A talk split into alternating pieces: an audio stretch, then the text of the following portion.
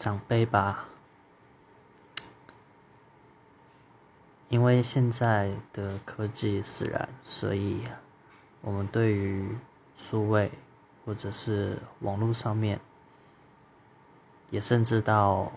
新闻上的一些时事，甚至我们可以看到现在的商业周刊。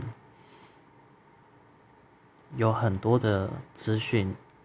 以及科技知识，乃至到职场生活，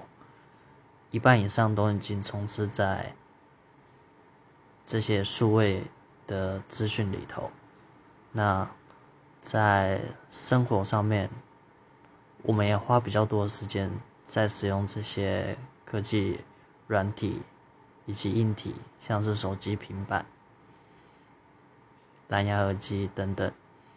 所以长辈对于是否可以跟这样的一个世代做接地气，啊，用比较偷懒的做法，就是跟我们互动当中学习。所以，我跟长辈的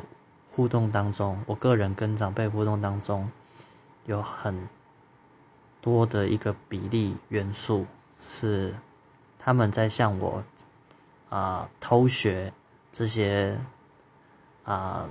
操作的小技巧知识，以及看我最近又买了什么样的设备，又或者在读哪些资讯，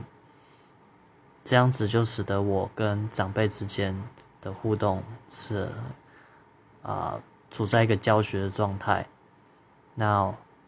我是否该向他们收费呢？